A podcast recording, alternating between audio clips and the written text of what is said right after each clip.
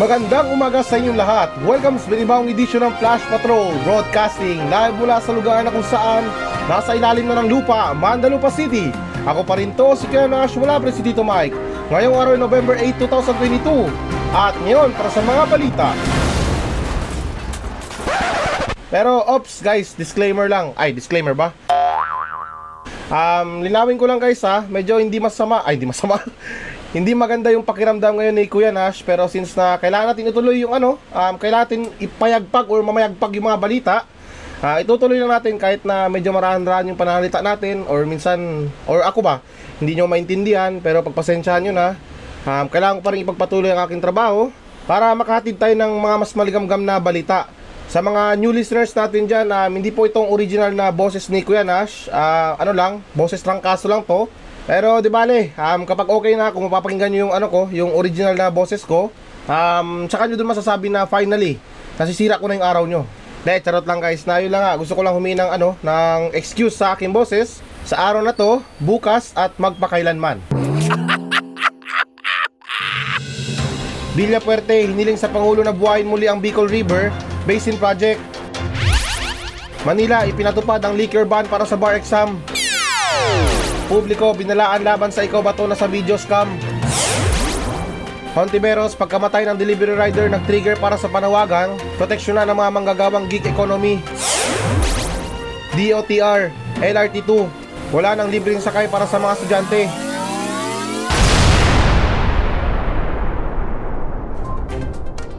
Villapuerte, hiniling sa Pangulo na buhayin muli ang Bicol River Basin Project. So, okay guys, naayon sa ulat ng Manila Bulletin na umapela si Villapuerte sa kasalukuyang administrasyon sa climate proof ang Bicol River Basin watershed upang mabawasan ang epekto ng mga natural na kalamidad sa hinaharap sa reyong ito na madaling kapitan ng baha sa Pilipinas na itinuturing ang pinaka-prone na bansa sa mundo at isa sa mga pinaka-vulnerable na bansa sa pagbabago ng klima. Ang kanyang panawagan ay matapos wasakin ni Paeng ang malalaking bahagi ng Luzon, Visayas at Mindanao. Umapela din siya sa Department of Public Works and Highway na magsagawa ng dredging operation sa loob ng BRB, isang bagay na makakaiwas sa talamak na pagbaha sa rehiyon. Ay, teka lang, may ganito pala no? May mga ilog pala na pinapatay? Alam nyo, para sa akin guys ha, kung totoo to na pinapatay natin yung mga ilog or parang sinashutdown natin yung mga ibang ilog sa mundo or dito sa bansa natin, malaking epekto niyan sa daloy ng tubig. Although na wala namang ganong epekto, pero malaki ang epekto kapag nagkaroon tayo ng kalamidad. At saka guys, ako hindi ko masabi kung yung dagat nature yan ha, pero parang I think nature yan, nature na maasin. Maasin-asin ba? Kasi ako mahilig ako sa sa ilog, sa gubat, yung yung favorite ko na tirahan or something na kung saan ko gusto magpahinga. Kung pwede doon ako ilibing, doon ako magpalibing. Ianod yung bangkay ko sa ilog tapos silaban. De, joke lang. Yung yung pahingaan ko kasi iba yung iba yung impact ng sa akin ng ng nature na ilog or gubat something. Parang masarap sa pakiramdam or nakakagaan ng loob na mapapakinggan mo yung agos ng ilog, yung mga tubig na yan, tapos mga mga guni-guni ng demonyo. De, yung mga huni ng ibon na mas nakaka-relax kapag nandun tayo. Pero anyways na bakit natin papatayin or bakit natin tinetenga yung mga ilog na dapat naman talaga na natural na nag-ooperate yan. Alam nyo guys, isa sa mga dahilan kung bakit na mas sumisikip na ang mundo na to or itong bansa natin sa atin, mas dumarami na yung populasyon ng mga tao eh.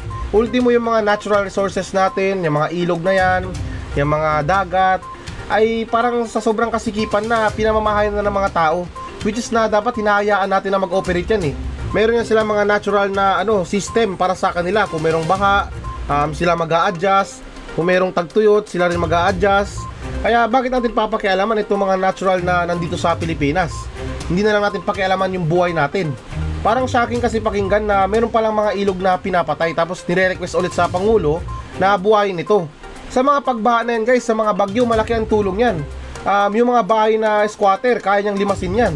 Hindi, joke lang. Siyempre yung mga daluyan ng tubig ba, para mabilis yung agos ng tubig at hindi bumaas sa lugar natin. Hindi lang yun tungkol sa pag-wash out ng mga bahay. Maging sa mga dagat guys, malaki din ang tulong yan. Kasi kung sinasabi nila sa mga coastal area na tumataas yung tubig, pero yung totoo niyan guys, yung mga tubig na nanggaling sa lungsod, napupunta sa dagat at yun ang dahilan na hindi tayo binabaha. Pero nang dahil sa mga baradong kanal, baradong ilong,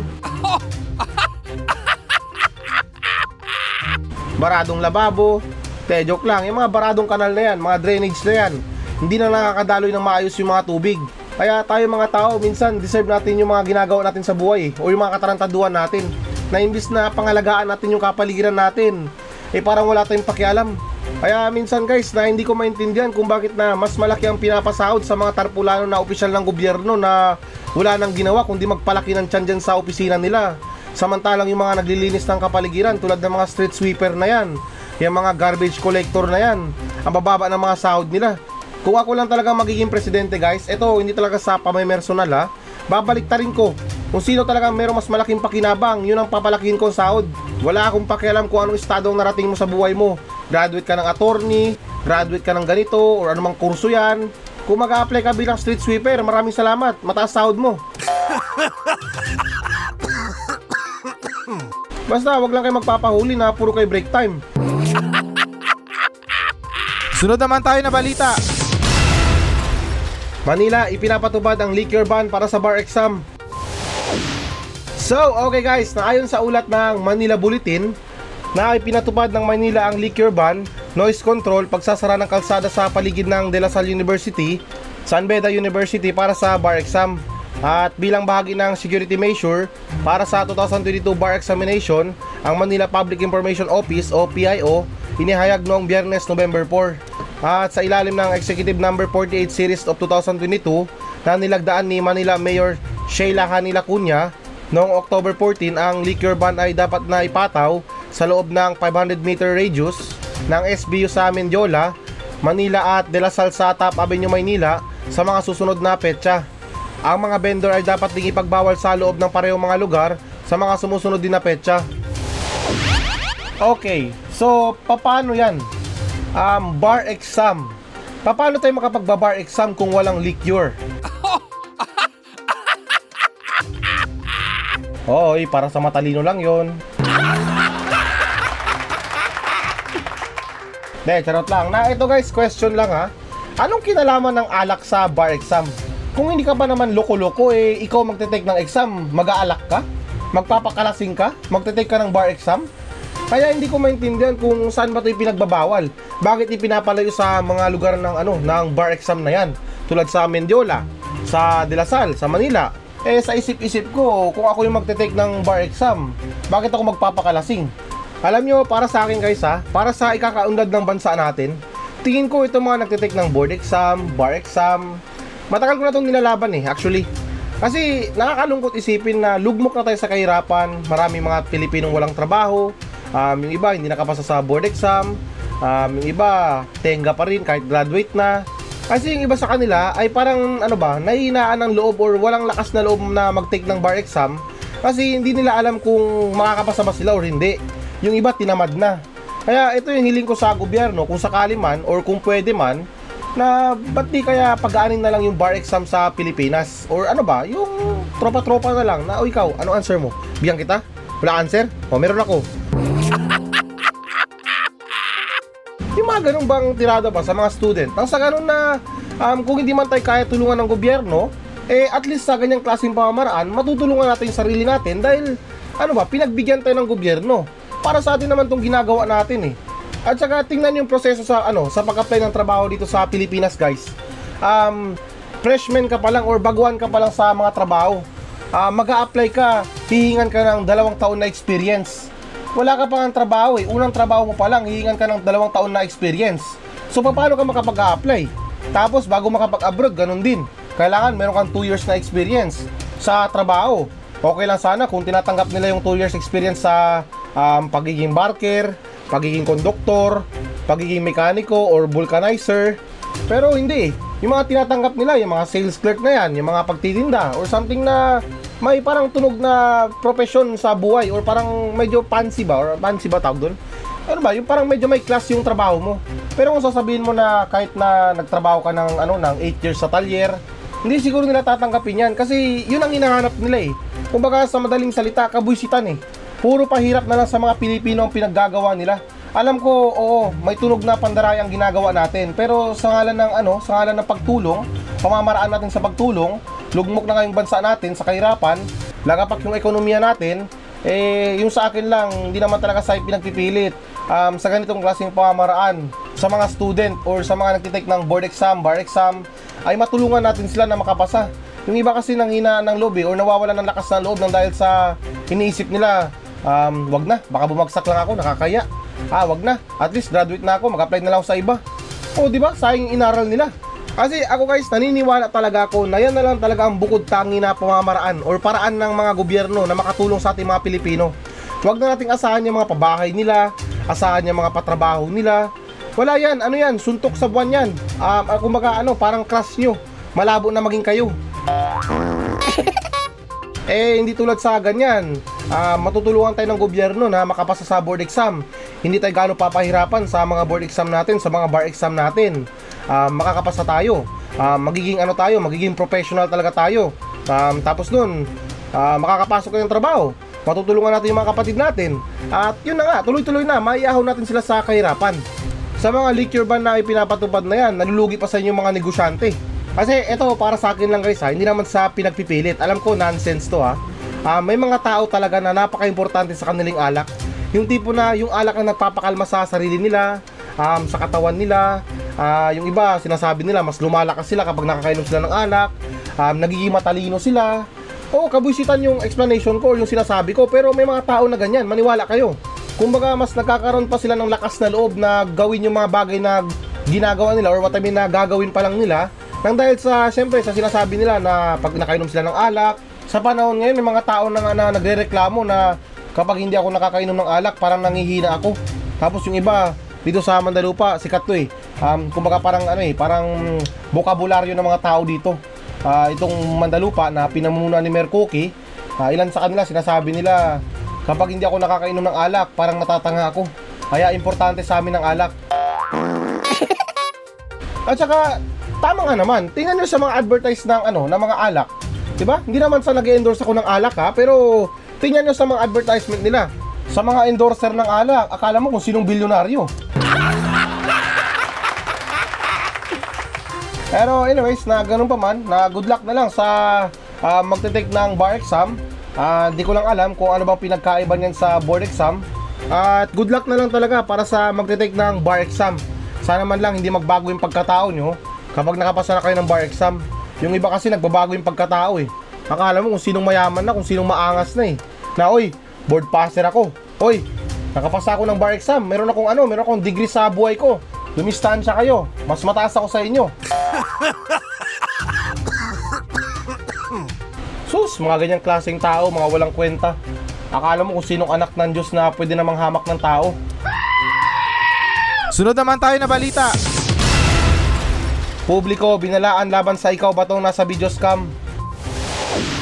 So, okay guys, naayon sa ulat ng ABS-CBN News na Filipinos on social media should not entertain clickbait links, especially those asking ikaw ba itong nasa video. Para maiwasan ang potensyal na phishing scheme, sinabi ng PNP nitong Lunes. At sa isang payag, sinabi dito, kung hindi nyo po kilala ang mga TikTok owners, yung mga Facebook account na nagpapadala sa inyo ng mga spam message, ay wag nyo na pong i-click, sabi ni Colonel Jean Pahardo, spokesperson of the Philippine National Police, in response to media ang mga tanong tungkol sa scheme ng social media. At dagdag pa dyan na sinabi din ni Pahardo na inililihis ng link ang user sa ibang page o account na maaring subukan na makakuha ng access, kabilang ang GCash account, sabi ni Pahardo. At aniya, tinitingnan ngayon ng PNP, Anti-Cyber Crime Group, ang posibilidad na ang isang grupo ay nasa likod ng eskema.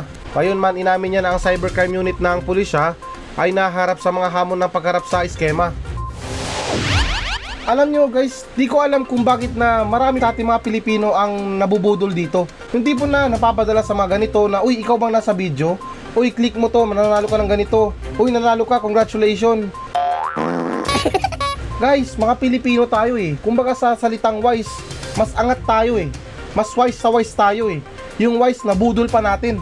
Di ko lang talaga alam guys kung bakit na marami pa rin sa ating mga Pilipino ang nadadali or nabibiktima sa mga ganitong klase na pakulo. Kung sa ibang mga Pilipino, okay naman sila. Kung baka yung mga nantitrip sa kanila, mas napapagtripan pa nila. Eh naman sa sinisisi guys ha, alam ko na wala namang gusto na mangyari ito eh. Yung tipo na yung mga phishing scheme ngayon, Yung mga scam na yan, talagang ano eh, talagang malakas or yun na nga, na malakas makapanghikayat na maklik yung ano nila, yung link nila. Pero guys, na hindi naman ibig sabihin na porket na naklik nyo na yung link nila ay na ano na, na hack na yung account nyo, ay basta wag nyo lang ibibigay o itatype yung account nyo doon na sinasabi nila kailangan mag-login dito. Wag nyo lang ilagin yung account nyo kasi hinala ko lang talaga na pag once na nalaman yung birthday mo, yung buong pangalan mo, ay pwede nang mag-trigger yan sa pag-open ng mga account na kung anong meron ka. Kaya eto guys, panawakan ko sa mga scammer dito sa Pilipinas. Bakit Pilipinas pa? Ang daming pwedeng i-target. O sabihin na natin na makaka-scam kayo or makakadali kayo ng ibang tao, pero hindi naman lahat na mayayaman or may mga pera. Sabihin na natin na meron talaga kayong mahuhuli or meron talaga kayong ma-scam na tao, pero hindi pa rin tutulad sa ibang bansa na kapag na-scam mo sila, talagang tiba-tiba kayo. Dito, may chance pa na yung ma-scam mo, sama ng loob pa. Kasi hindi naman sa amin na masama, ilan sa ating mga Pilipino may mga bank account nga, pero yung tanong, may laman ba? O di ba? Sa kalagitnaan ng pang-i-scam mo, maaawa ka. Mapapasabi ka na lang na kawawa naman to, may bank account pero walang laman. Lagyan ko na lang para hindi magsarado yung account. Mas maganda guys kung gagawin yung kalokohan nyo sa ibang bansa or international. Kasi kung dito kayo sa Pilipinas, kahit paulit-ulit tayo, meron kayong may i-scam pero malaki ang porsyento doon, sama ng loob yung makukuha nyo, hindi pera. Sunod naman tayo na balita. Hontiveros, pagkamatay ng delivery rider na nag-trigger sa panawagang proteksyonan ang mga manggagawa sa gig economy. So, okay guys, naayon sa ulat ng ABS-CBN News na muling giniit ni Senador Riza Hontiveros nitong Lunes ang kanyang pagtulak para sa pagbasa ng panukalang batas na nagdala yung mas matibay na proteksyon para sa mga manggagawa sa ilalim na tinatawag na gig economy or what I mean na gig economy, kasunod ng pagkamatay ng isang delivery rider noong nakaraang linggo. Ang mga Pilipino ay bumabaling sa gig economy para sa karagdagang kita sa kasalukuyan. Ang mga delivery riders ay kinategorya bilang mga independent kontratista kumpara sa mga empleyado. Sumakatuwid, hindi sila kwalipikadong tumanggap ng mga proteksyong panlipunan sa ilalim ng ating mga batas sa paggawa. Wala ring malinaw na patakaran para sa insidente at siguradong pangkalusugan, kaya maganda ipasa ang batas para punan ang nasabing gap, sabi ni Hontiveros sa isang payag. At dagdag dyan na bago ang panawagan ni Hontiveros ay napukaw ng pagkamatay ni Noel Escote na natagpo ang patay habang nagpapahinga sa kanyang motorsiklo noong nakaraang linggo. Oo, ito na yung nag-viral na, na litrato na kung saan yung isang delivery rider na akala mo natutulog lang sa gilid ng kalsada sa taas ng motor niya, pero wala na palang buhay, nabawian na. Alam nyo guys, minsan may mga ganyang may mga ganyang tawag ito, mga delivery rider. Yung tipo na dumadayo pa sila sa mga malalayong lugar para dun lang maghanap buhay. Kasi yung iba tiga Bulacan, tiga Norte, tiga Calabarzon, na sila bumabiyahe pa ng Metro Manila para dun lang magbiyahe. Tapos dun sila naghahanap buhay sa loob ng linggo. Either na sa motor sila magpahinga, sa gilid ng kalsada, or 24 oras talagang bumabiyahe sila, or higit pa. Kasi tingin ko, dito naman lang sa Metro Manila, ang malakas yung, yung mga delivery na yan.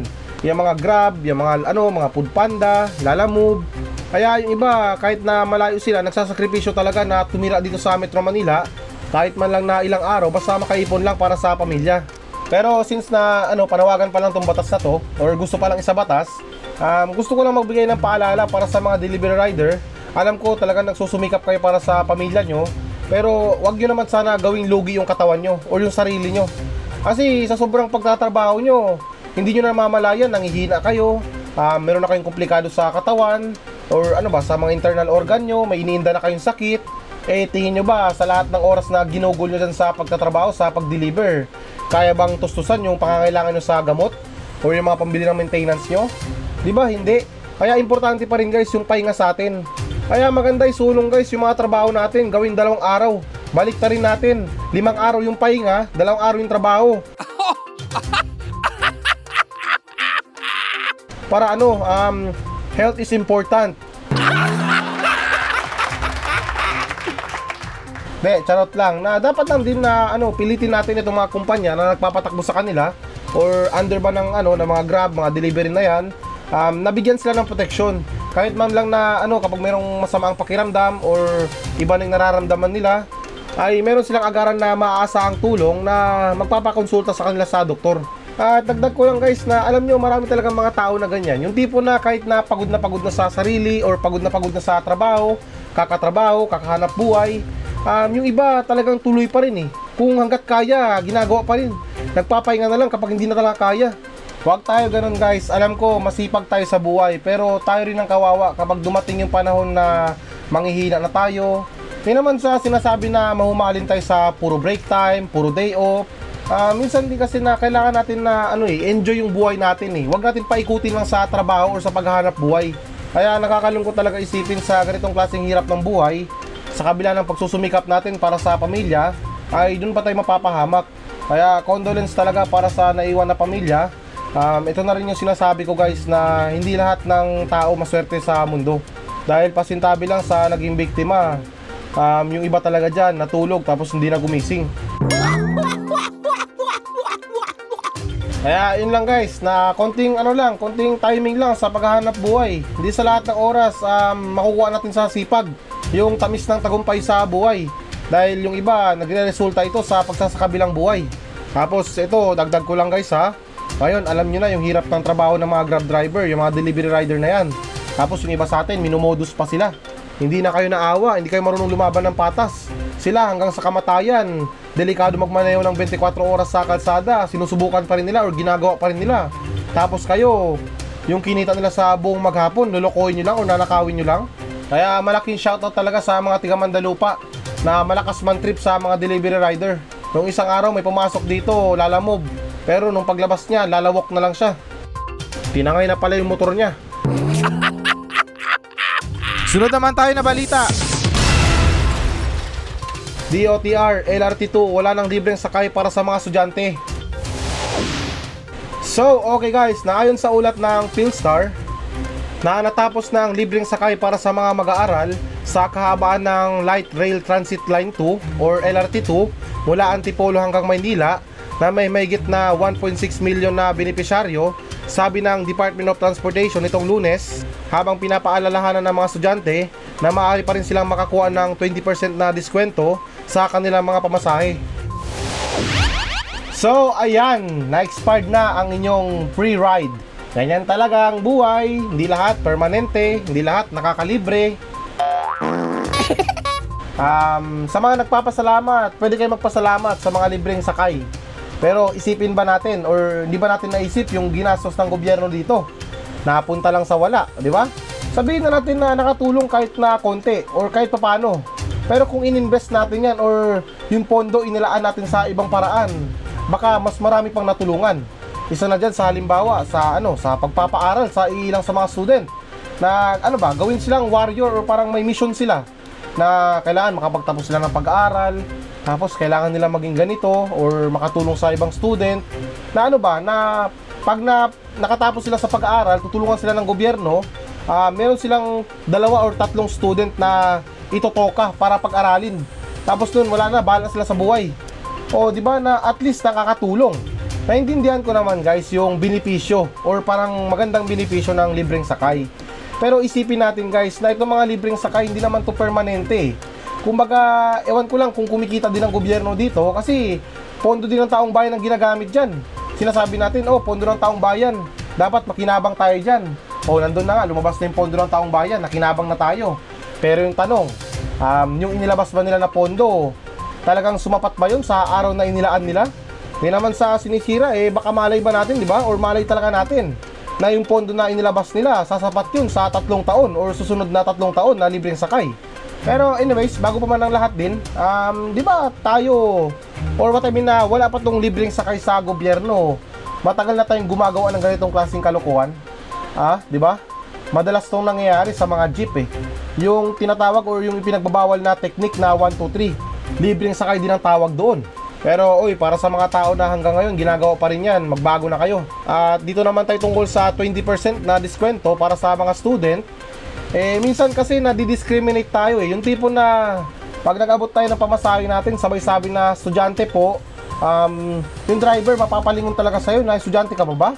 Parang may apo ka na. mga ganong klaseng senaryo na parang hindi maniniwala sa yung driver na kung estudyante ka pa rin ba. Dahil syempre sa panlabas na anyo mo na mukhang may apo ka na. So, ayan guys, ito na ang pinakahihintay nyo. Magbabasa na tayo ng audience mail. Mula pa rin to sa mga nagmensahe sa atin sa Facebook page ng Flash Patrol. At ito, for the last time, or ewan ko lang, humingi pa rin ako ng sorry or pasensya na sa boses ko. Dahil talagang tunog na nasa ilalim ako ng lupa. Na hanggang ngayon ay meron akong iniinda na problema sa ilong. Hindi ko alam kung anong tawag dito. Basta yung ano, yung hirap akong huminga. At medyo hindi rin okay yung pakiramdam ko, pero kaya pa naman. Dahil tulad ng sinabi ko, hanggat sa makakaya ko, papasayahin ko kayo. Aww. Kung hindi makaya sa pasaya, sisirain ko na lang yung araw nyo. Hindi, charot lang. Na syempre yung hatid ng Flash Patrol ay good vibes lang. Para sa mga kwelang balita at sa mga masinsinan na rin na balita. At okay, na dito naman tayo sa nagmensahe sa atin sa Facebook page ng Flash Patrol. Na itong mensahe na to ay nagmula kay Federico Francisco. Wow, taray ng pangalan ha, parang ano ha, parang Espanyol. Pero by the way na, ito yung sinabi niya. Good morning sa'yo Kuya Nash. Gusto ko lang ireklamo sa'yo yung asawa ko na malakas manghinala. Puro tamang hinala na lang. Na parati daw ako ng bababae, kahit hindi naman totoo. Ano po ang advice niyo sa akin Kuya Nash? Ika nga sa kasabihan, masama ang magsinungaling, di totohanin mo. Kasi ano sinungaling or hindi totoo yung bintang niya. Kaya kapag pinagbintangan ka tapos hindi totoo, totohanin mo para hindi siya magmukhang sinungaling. Pero ito seryoso ha, alam nyo minsan may mga ganyang klaseng asawa yung tipo na tamang hinala, puro na lang duda. Minsan sa buhay natin nakakahiya na magkaroon ng partner na ganyan. Yung tipo na pag narinig ng ibang tao na may babae ka, mapapalingon sila sa'yo eh. Iisipin nila, grabe naman to, napakagwapo naman ng asawa niya para mambabae. Tingnan mo ang itsura ng asawa niya, halos laglag yung isang mata. Oo, alam ko na may mga pangit na ngayon na malakas ang loob na mambabae or lokohin yung mga partner nila. Pero sana wag naman lahatin. Kasi hindi lahat ng mga gwapo, mga pangit ay babaero. Kaya hindi naman sa amin na masama kung meron tayong mga ganyang klaseng partner hanggat sa maaari kausapin natin dahil nakakahiya yan sa buhay ng relasyon nyo o kahit man lang sa ibang tao.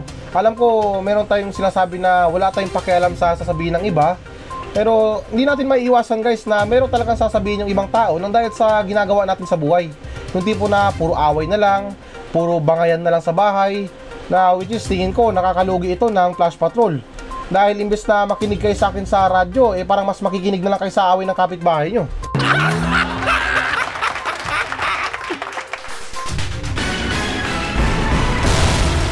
Hello guys, na bago natin tapusin ang show na to, hiniikayat ko lang yung mga audience natin na mag-message sa akin dito sa Mandalupa Station para sa mga reklamo nyo sa kapitbahay nyo, reklamo nyo sa asawa nyo, sa mga kaibigan nyo, at kahit sumbong na rin para sa mga katarantaduhan dyan sa lugar nyo. At kung boring ka naman, pwede naman kayo magpa-shoutout sa akin ng buong angkan nyo. Mula ninuno nyo hanggang apo, isa-shoutout natin yan.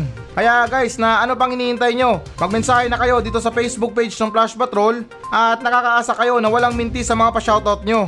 Paki-like na rin ang Facebook page ng Flash Patrol. Maawa na kayo, desperado na ako sa buhay.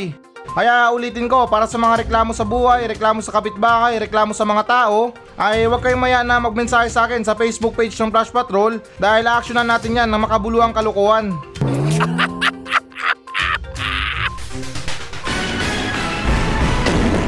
So yan muna mga balita ng Flash Patrol sa araw na to. Maraming salamat sa pakikinig. Ako pa rin to, si Kuya Nash, at maraming salamat ulit. Wala pa rin si Tito Mike. Masayang masaya ako at goodbye!